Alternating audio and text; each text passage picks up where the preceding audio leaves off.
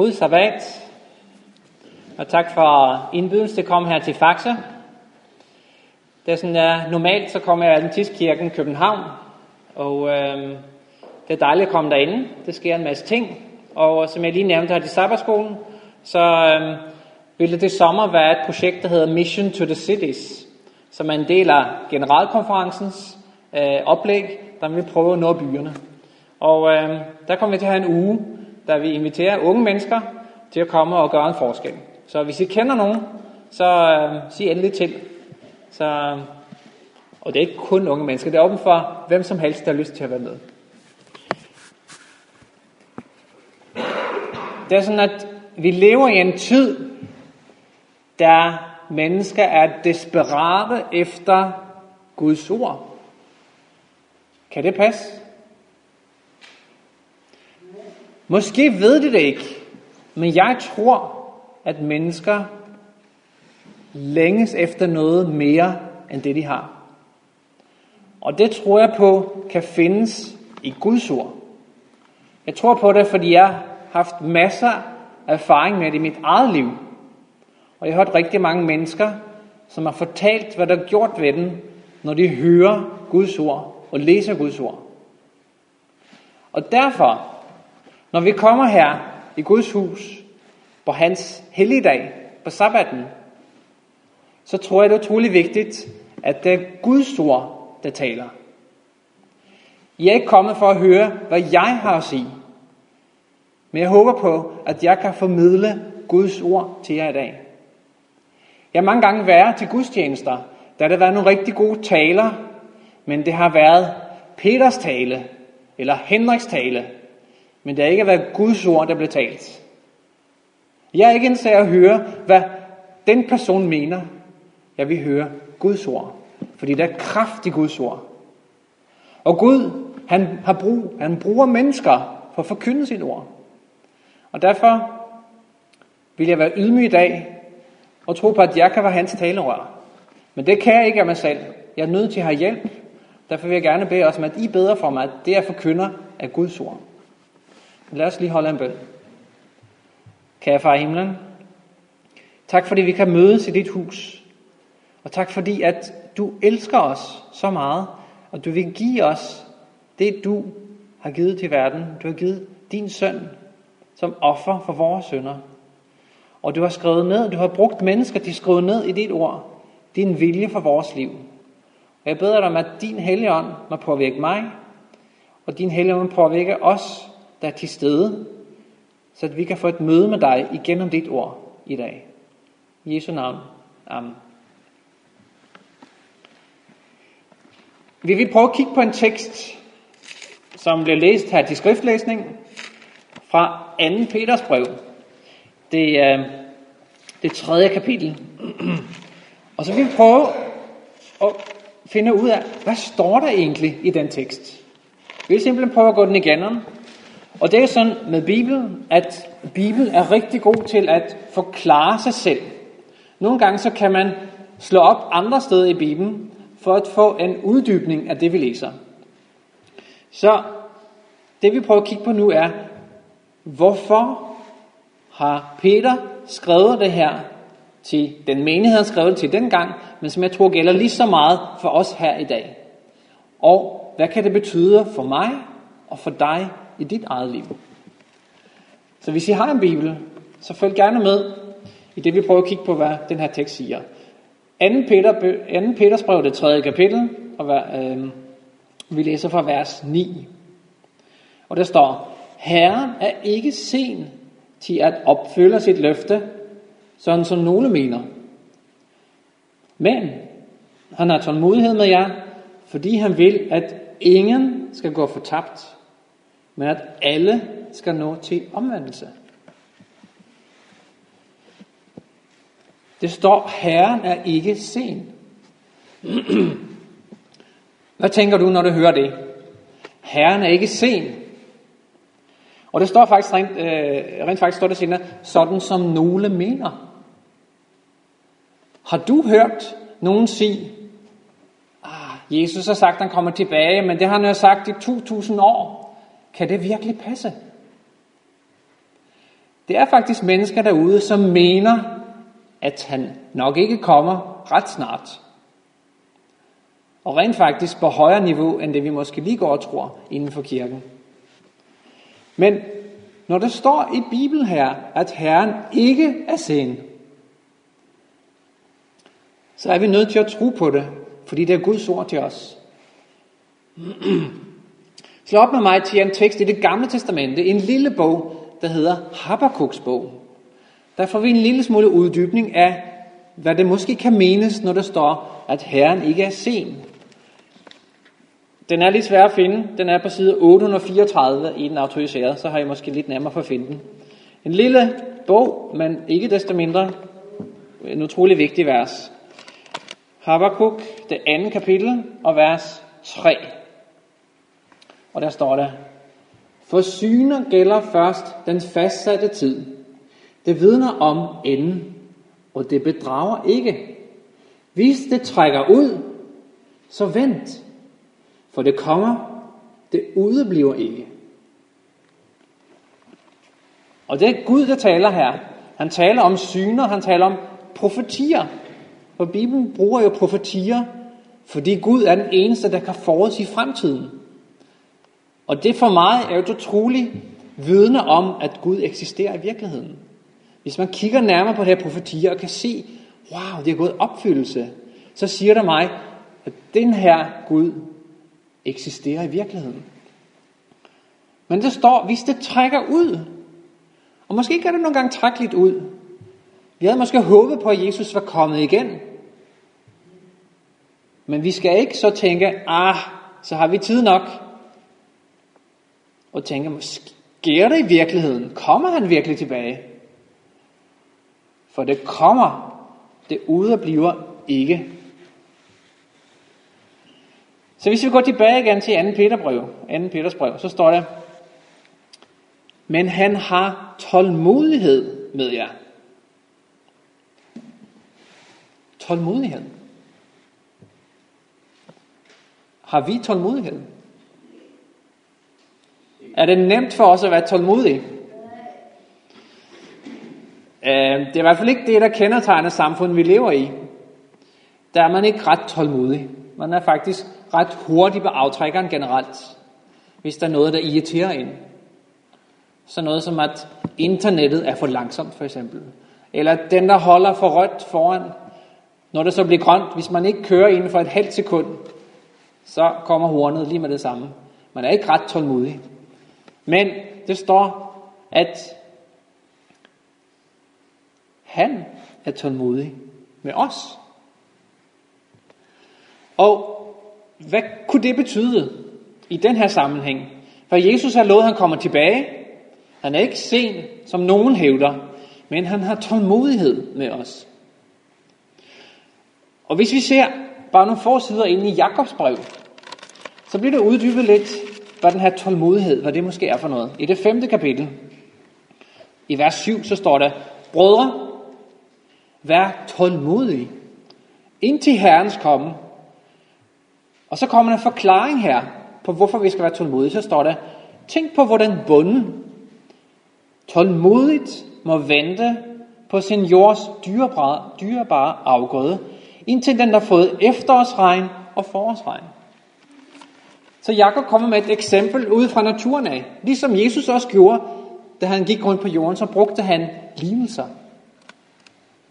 Og eksemplet på tålmodighed er, når bunden venter på, at afgrøden skal modnes.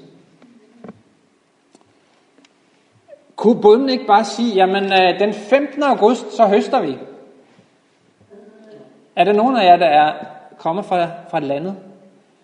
Ja, han venter på, at afgrøden er moden.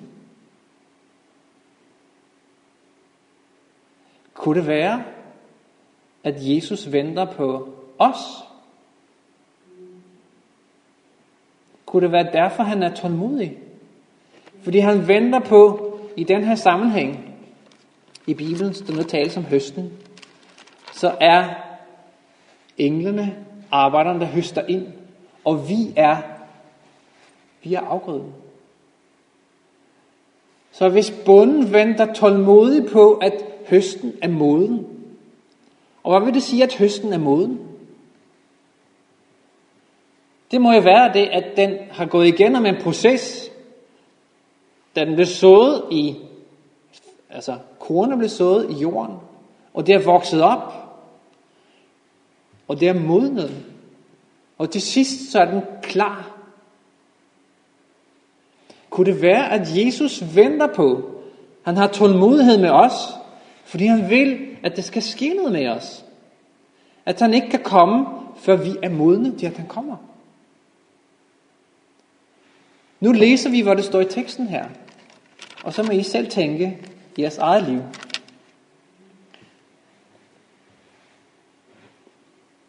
Hvis vi går tilbage igen til 2. Peters brev, så står der videre. Han har tålmodighed af, fordi han vil, at ingen skal gå fortabt.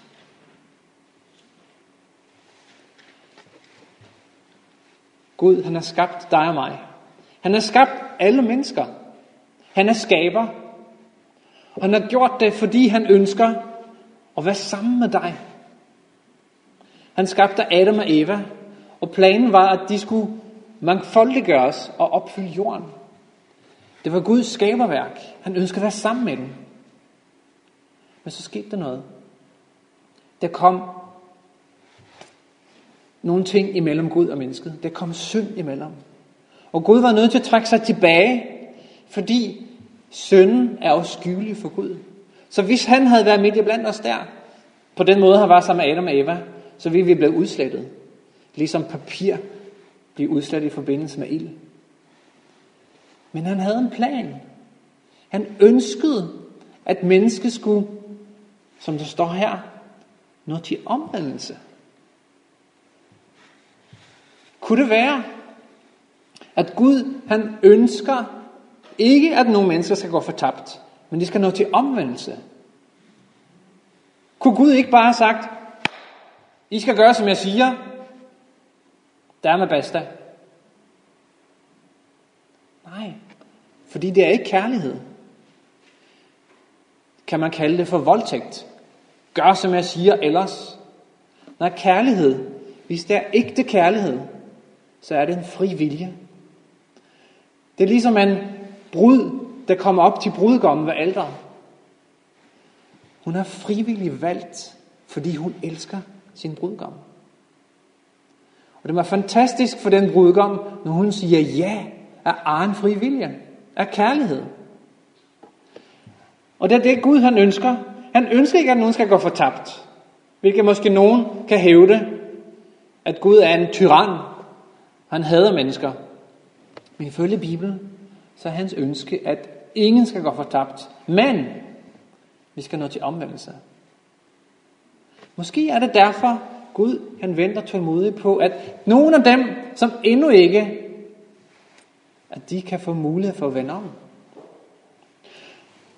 Så hvis vi har det i baghovedet her nu, hvis vi læser det næste vers, i vers 10, så står der nemlig, men, vi nævnte lidt kort i sabbatskolen også, men, hvorfor, hvorfor bruger man men? Hvis man nu har skrevet en øh, opgave i skolen, og læreren kommer med en kommentar bagefter og siger, det var en fantastisk flot opgave, men så vil man så tænke, jamen, men hvad? Kunne man så ikke tænke sig at høre, hvad læreren så vil sige? Det står her, han ønsker ikke, at nogen skal gå fortabt, men at alle skal nå til omvendelse, men Herrens dag vil komme som en tyv. Og der vil himlene gå forgå med et brag, og elementerne vil brænde op, og jorden og alt det menneskeskabte på den vil vise sig som det, det er. Så det han siger, han har tålmodighed med jer, men Herrens dag vil komme som en tyv. Er det ikke en modsætning, eller hvad? Han har tålmodighed, men han kommer som en tyv.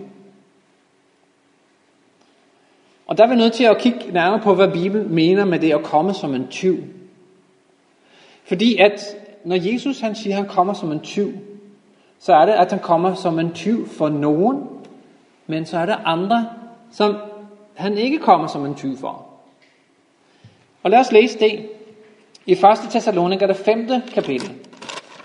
Første brev til Thessalonikerne i kapitel 5. Og så fra vers, skal vi se her, fra 5 og vers 2. Og her står der, For I ved selv ganske nøje, at Herrens dag kommer som en tyv om natten. Næsten helt den samme ordlyd. Så står der, når folk siger fred og ingen fare, og lidt det samme, som jeg har hørt her, han lader vente på sig. Han kommer ikke, som han har lovet. Fred og ingen far, vi har tid nok. Så står der, da er undergangen pludselig over dem, som væren over en, der skal føde. De skal ikke undslippe. Men så står der, men I, brødre, er ikke i mørke, så dagen skulle kunne overraske jer som en tyv. Men Herren kommer som en tyv. Men I brødre er ikke i mørke. Og hvem er de her brødre? Er det ikke os, som er Kristi efterfølger, som har valgt at sige, Jesus, jeg vil gerne følge dig. Jeg tror på, at du har gjort den forskel i mit liv. I er ikke i mørke. Så det vil altså være forskel på nogen, der siger hånligt, hvad bliver der herrens komme? Og så vil det være nogen, som rent faktisk venter på ham. Og det kan vi læse videre, når vi går videre i teksten her i 2. Peters brev. Fordi det kommer nemlig en opfordring om, at vi skal vente. Og spørgsmålet er, hvad det her vente er for noget. Det kommer vi tilbage til lige om lidt. Men vi kan se det, at der er altså to grupper. Men vi skal have i baghovedet, at Jesus ønsker at frelse alle. Han vil ikke, at nogen skal gå fortabt. Men at de skal nå til omvendelse. Så hvis det stod til Jesus, så blev alle mennesker frelst. Men der er et men. De kan ikke bare blive frelst, uden at nå til omvendelse. Fordi det er en fri vilje. Han vil aldrig tvinge nogen til at være sammen med ham, hvis de ikke selv vil. Men han vil gøre alt, han kan, for at de skal nå til omvendelse. Og måske kan Gud bruge en som dig og en som mig, til at komme et lille frø, som gør, at mennesker, som ikke vil have noget med Gud at gøre, pludselig kan sige, wow, hvad, hvem er den der person? At de kan begynde at få en indsigt i, at Jesus elsker dem og har lyst til at være sammen med dem. Hvis vi læser videre her i 2. Peters brev, så stod det her, at han kom som en tyv, og der vil himlen forgå med et brag, og så står der, og elementerne vil brænde op. Og det lyder sådan lidt voldsomt jo. Og det tror jeg også, det bliver måske. Men jeg prøvede at kigge nærmere på det her. Elementerne. Hvad er det for noget? Og det er jo sådan, at, at Bibelen her er jo ikke skrevet på dansk oprindeligt. Den er skrevet, øh, når det gælder det nye testamente, så er det skrevet på græsk. Og øh, jeg har ikke studeret græsk, men heldigvis så er det sådan nu, at man har en masse moderne hjælpemidler. Jeg har for eksempel sådan en iPad her, og på den der kan man hente nogle programmer ned. Og der er hentet et program ned, som man kan faktisk læse bibelteksten, og så kan man trykke, og så kan man se lige præcis det ord, som står der. Hvad betyder det på græsk? Og så kan man også se, hvorhen er det ord brugt andre steder i Bibelen. Og det synes jeg er rigtig spændende, fordi så giver det mig en indsigt i, hvad betyder for eksempel elementerne? Kunne det have en betydning for min måde at læse den her tekst på, og i den sidste ende, hvor meget jeg kommer til at tro på, hvad Gud siger til mig? Og jeg vil gerne vise jer et par steder, hvor det her ord, som måske er et andet ord på dansk, men på grundteksten græsk er det samme, og som hedder elementerne. Og det første sted, som vi læser, det er i Kolossenserbrevet, det andet kapitel, og vers 8. Kolossenserbrevet, det andet kapitel, og vers 8. Fordi så står der her, Se til, at ingen fanger jer med filosofi og tomt bedrag, der bygger på menneskers overlevering, på verdens magter og ikke på Kristus. Og det her udtryk, verdens magter, det er det samme, som er brugt om elementer. Kan vi koble det? Hvis det står her, det er noget, der er bygget på filosofi og tomt bedrag og verdensmagter, og ikke på Kristus. Der står det, sæt til, at I ikke bliver fanget af det. Fordi alt det, der er bygget på verdensmagter, det vil brænde op. Det er kun det, der er bygget på Kristus, som vil bestå, når han kommer tilbage. Og det bliver yderligere uddybet i det samme kapitel, i det 20. vers, i Kolossenserne, det andet kapitel, så står der, Når I med Kristus er døde fra verdens magter, hvorfor, underkast, hvorfor underkaster jeg så påbud, som om I levede i verden? Vi talte om det sabbatskole her, at vi kan dø fra vores gamle liv. Vores kødelige begær, som alle mennesker er en del af, kan vi dø væk fra. Og stå op til et nyt liv sammen med Jesus. Og det står, når I er døde fra den her verdens magter, hvorfor, hvorfor beskæftiger jeg så med det? siger Paulus. Og spørgsmålet er, hvor meget fylder den her verden ting og sager i dit liv? Det står her, elementerne vil brænde op. Hvor bundet er du til de her ting, som er i verden? Hvis dit hus brændte ned, vil du gå i totalt chok? Eller vil du have mod til at sige, det er kun verdens gods? Det er nemt for mig heroppe at stå og sige det. Men måske er den tanke værd at ofre i dit eget liv. Hvor meget fylder elementerne, den her verdensmagter i dit liv, i forhold til det, der er evig værdi, Jesus. Fordi Jesus vil, at ingen mennesker skal gå fortabt, men nå til omvendelse. Og han er ikke sen, som nogen siger, men han venter tålmodigt på os, måske. Er det det, han venter på? At vi skal modnes. Og så står der videre i vers 11. Da nu alle disse ting må gå i opløsning, hvor hellig og gudfrygtig bør I da ikke leve? Alle de her ting går i opløsning, alt det menneskeskabte. Så kommer der med opfordring. Hvor hellig og gudfrygtig bør I ikke leve? Hellig. Skal vi være hellige? Kan vi det? Det står her, at vi skal gøre det. Og hvad er helligt i Bibelen? Blandt andet så har Gud helliget sabbatsdagen og sat den til side. Det vil sige, at den er anderledes end alle de seks andre dage. Den er noget, Gud har helliget. Og så er det, vi skal være hellige. Kunne det være, at Gud har mener, at vi skal være anderledes end alle de andre? Der tror jeg ikke, det handler om, at vi skal gøre det af os selv og sige, okay, nu skal vi tage os sammen og leve rigtigt. Men det er en proces, der Jesus ønsker at tage plads i dit liv. Og så står der, at vi skal leve Gud frygtigt. Hvad vil det sige at leve Gud frygtigt? Der kan vi selvfølgelig gå ind på Google og slå op Gud frygtig. Hvad betyder det? Men jeg vælger at slå op i Bibelen og sige, hvad siger Gud om, hvad det, hvad siger Bibelen om, hvad det vil sige at være Gud frygtig? Og der er lige et par vers her fra 1. Timotius brev, det fjerde kapitel. Og der står der i vers 4, kapitel 4 og vers 8, undskyld. Der står der, Øv dig i Guds frygt. For læmelig øvelse nytter kun lidt, men Guds frygten er nyttig til alt, og rejser et løfte både for dette liv og for det, som kommer. Så øv dig i Guds frygt.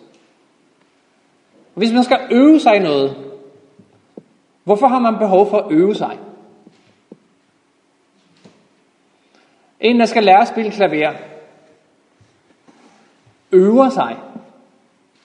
Fordi at ved at øve sig, så lærer man nogle ting. Så det, der var svært i starten, måske ikke er så svært længere. Så det står, øv dig i Guds frygt. Så måske, eller jeg vil sige det sådan, Gud kommer en opfordring til, at vi skal øve os i Guds frygt. Fordi den har værdi både for det her liv, men også for det næste liv. Og det næste liv, vi ved jo så, at den her tid, vi lever her på jorden, det er kun midlertidigt. For Gud har noget meget bedre i vente for os. En verden, som ikke er besmittet med synd og elendighed og død. Og han ønsker, at ingen skal gå fortabt, men nå til omvendelse. Så lev helligt og øv jer af Guds frygt. Og det betyder også det, at man kan begynde et sted. Og hvis man nu skal lære sig at spille tværfløjt eller noget, så er det ingen, der er mester. Men alle starter på ingenting. Men man kan øve sig. Og ved Guds hjælp, så kan man lære nogle ting i sit liv.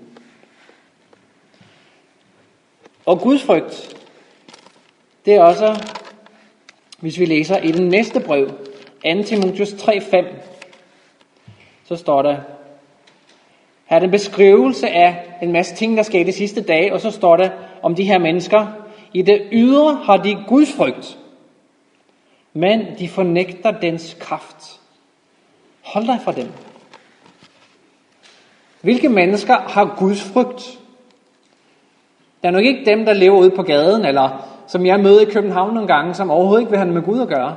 Men det er mennesker, som bekender sig til at følge Jesus. Og der står der, at nogle af dem, i det ydre har de Guds frygt, men de fornægter dens kraft. Kunne det være, at i Guds frygten findes der en kraft? Fordi det er Gud, der sørger for det. Men vi nægter at tro på, at det kan blive virkelighed i vores liv. Vi tror måske, at det kunne være Abraham og Moses alle de der. Men for mig, Gud er den samme i går og i dag og til evig tid. Den kraft, som var levende i de her menneskers liv, kan også blive virkelighed i dit liv. Hvis jeg tillader, at det sker.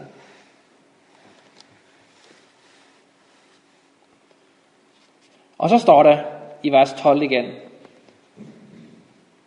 I 2. Peter 3, så står der, vi skulle leve hellig og gudfrygtig, mens I venter på, ja, fremskynder Guds dags komme. Vi skal vente, står det. Og det ord, der er brugt om vente, det er en slags forventning. Vi skal forvente Guds dags komme. Og Jesus fortæller i Matthæus 24 en lignelse om øh, nogle tjener, han sætter til at arbejde, da han selv tager væk, og så vil han komme tilbage. Og så er der nogle tro tjener, der udfører sin herres arbejde, men så er der nogle utro tjener, som ikke tror, hans herre kommer tilbage. De forventer ikke, de venter ikke, når han kommer tilbage. Og der kommer Jesus i den time, de ikke venter. Så det er den samme opfordring her. Vi skal vente. Vi skal forvente, at Jesus han kommer. Vi ved ikke, hvornår. Vi ved det er snart. Men så står der også fremskynde. Venner, kan du og jeg fremskynde Jesu komme? Det står her i min bibel. Kan jeg begynde at bortforklare? Jamen, det er nok en, en men på en anden måde. Vi kan fremskynde, og hvis vi kan fremskynde, så kan vi også forsinke.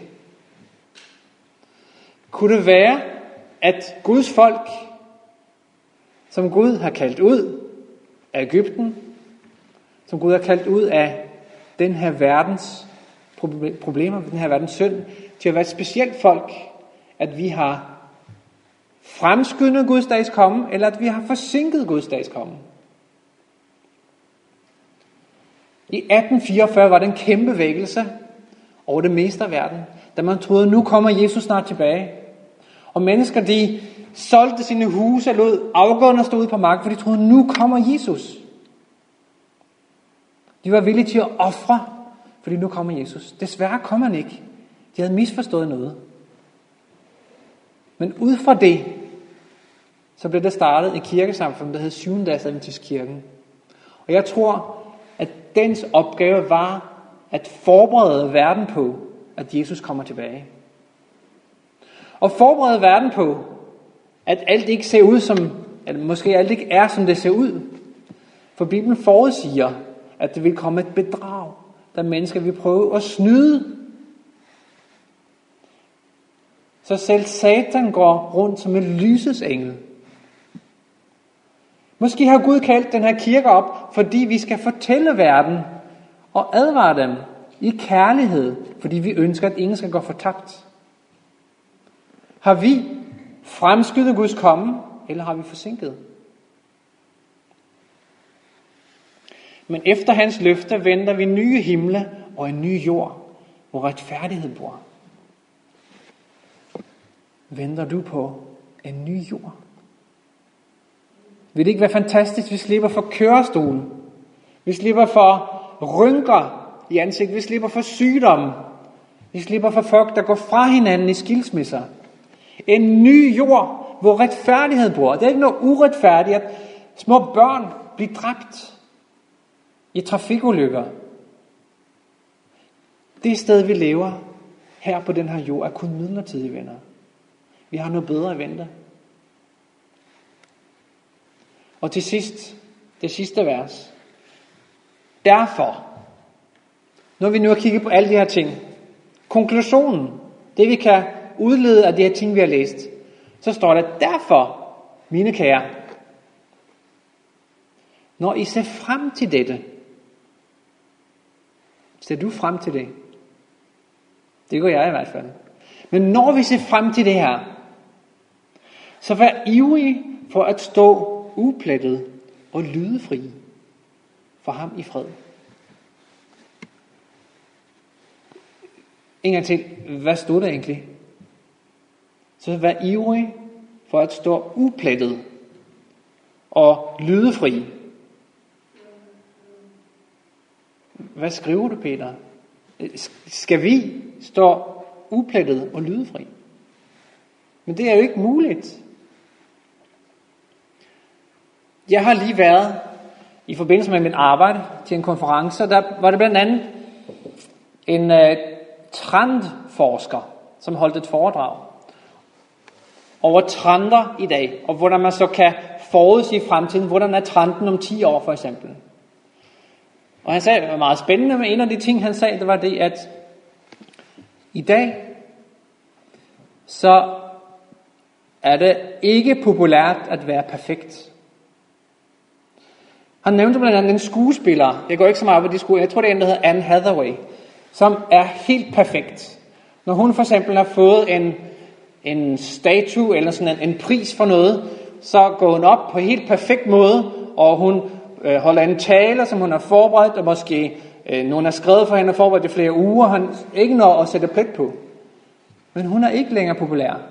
Tværtimod, så er der en anden skuespiller, jeg kan ikke huske, hvad hun hed, men hun snubler på vej op på scenen, og det hun siger er usammenhængende, og, og øh, ja, det er uforberedt. Det elsker vi. Vi elsker det uperfekte. Og, og venner, vi er jo uperfekte i os selv. Men jeg tror på, at Satan, han er i gang med at sige, det er umuligt. Vi elsker det, der ikke er perfekt, men det perfekte, det hader vi. Det ser vi på som noget, som, det er jo sådan noget heldigt noget. Men det står her, vær ivrig efter at stå uplettet og lydefri. Hvordan er det? Har den betydning, hvilken holdning jeg har? Hvis jeg tror på, ved Guds hjælp og Guds kraft, at han kan sørge for, at der sker noget i mit liv, så jeg ændrer min måde at leve på. Da jeg tidligere var hissig og voldsom mod mine venner, så er jeg pludselig mild og ydmyg. Fordi Guds ånd virker i mit liv. Tror jeg på, at det er muligt, at det kan ske? Eller tænker jeg, det kan ikke ske. Jeg er, som jeg er. Sådan har jeg altid været. Har det betydning for den måde, jeg kommer til Jesus på? Hvis jeg kan se, at de ting, jeg gør i mit liv, de er forkerte. Jeg gør dårlige ting. Hvis jeg så læser her, at jeg skal stå uplettet og lydefri, så må jeg komme til Jesus og sige, Jesus, det gælder ikke i mit liv. Du må hjælpe mig, jeg kan ikke selv. Eller hvis jeg tænker, men alle er uperfekte, jeg kan alligevel ikke. Så jeg har faktisk ikke behov for at gå til Jesus, for sådan, sådan er det jo bare. Vi er jo mennesker. Kan I se problematikken? Kan I se, hvordan Satan han prøver på at lægge ting ind, så vi ikke skal gå til Jesus og bede om hjælp? For han ved, at Jesus kan hjælpe os. Venner, Jesus venter tålmodigt på, at høsten bliver moden. Vi kan fremskynde. Jeg kan ikke gøre noget egen kraft. Du kan ikke gøre noget egen kraft. Men jeg kan have indstillingen, Jesus, jeg lægger mig flad. Jeg opgiver kampen. Jeg kan ikke komme ind i mit liv. Lev mit liv, som du vil leve det. Er du villig til at opgive elementerne? Den her verden. For at Jesus, klippen, den eneste sande, kan lede dig i dit liv. Er du bange for det? Er du bange for, at jamen, så kan jeg ikke gøre alle de ting, jeg har lyst til at gøre? Eller tør du tro på, at Jesus ved bedst? Han elsker dig. Han vil, at du ikke skal gå fortabt. Det er hans mål. For det står, og det er det sidste vers, jeg vil læse, med hensyn til det at være uplettet og lydefri. I Efeserbrevet, kapitel 5. Efeserne, kapitel 5, og fra vers 25. Så står der, Men elsk jeres hustruer, ligesom Kristus har elsket kirken og givet sig hen for den, for at hellige den, ved at rense den, i bad med vand ved ordet, og for at føre kirken frem for sig i herlighed, uden mindste plet eller rynke, hellig og lydefri. Venner, hvem gør det her? Prøv at læse, hvad der står. Hvem gør det her? Kristus har elsket kirken. Han har elsket dig. Og han vil rense den. Og han vil føre kirken frem. Han vil føre. Han vil føre. Det er ham. Uden mindste plet eller rynke, hellig og lydfri. Venner, vi kan ikke. Han kan. Han vil aldrig tvinge. Han elsker. Jeg kan sige, jeg kan ikke. Vil du? Det er ikke mere mig, der lever. Det er ikke mere mig, der lever, men Kristus lever i mig. Jesus kommer snart. Det har vi forkyndt i 7. dags kirken siden midten af 1800-tallet. Men nogen spotter og siger, kan vi sige det stadigvæk? Han vil, at vi skal vente, forvente, at han kommer. Og han ønsker at komme ind og gøre noget i vores liv. Som vidnesbyrden, så verden kan se, at der er forskel på dem og på det, verden tilbyder. Ikke fordi, at vi skal få æren, men for at Gud kan få æren. Så folk kan vende sig til Gud og sige, Gud, jeg vil også lære dig at kende. Jeg kan se, hvad der sker med de mennesker. Sådan vil jeg også være. Jeg ønsker ikke at skille ud og hade mennesker, som jeg gør. Fordi sådan er jeg. Jeg ønsker at elske dem. Og gøre en forskel for dem. Fordi sådan er du, Jesus. Ønsker du at lægge dig flad og sige, jeg kan ikke, men du kan. Så lad os rejse os op og bede Jesus som at hjælpe os.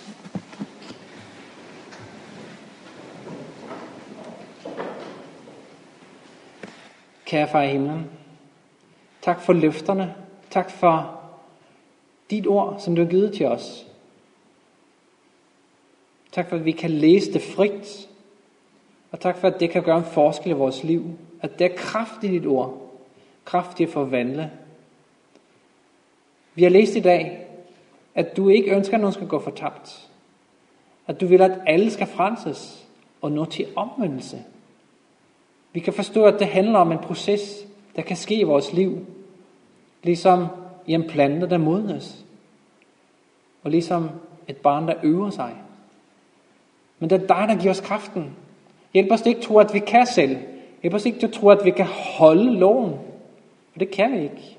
Men du kan. Jeg beder dig om, hvis der er nogen herinde i dag, som endnu ikke har lagt sig flad for dig, Jesus, som har overgivet sig til dig og bedt dig om at tage styring i sit liv, at de må vælge at gøre det lige her nu og bede dig om hjælp. Tak fordi du hører vores bøn, og tak fordi at vi altid kan komme til dig, når vi er svage, og når vi er stærke, men måske allermest, når vi er svage, fordi der har vi virkelig brug for dig. Tak for, at vi har løfter om, at du vil lede, og du vil lede kirken helt til sidst. I Jesu navn. Amen.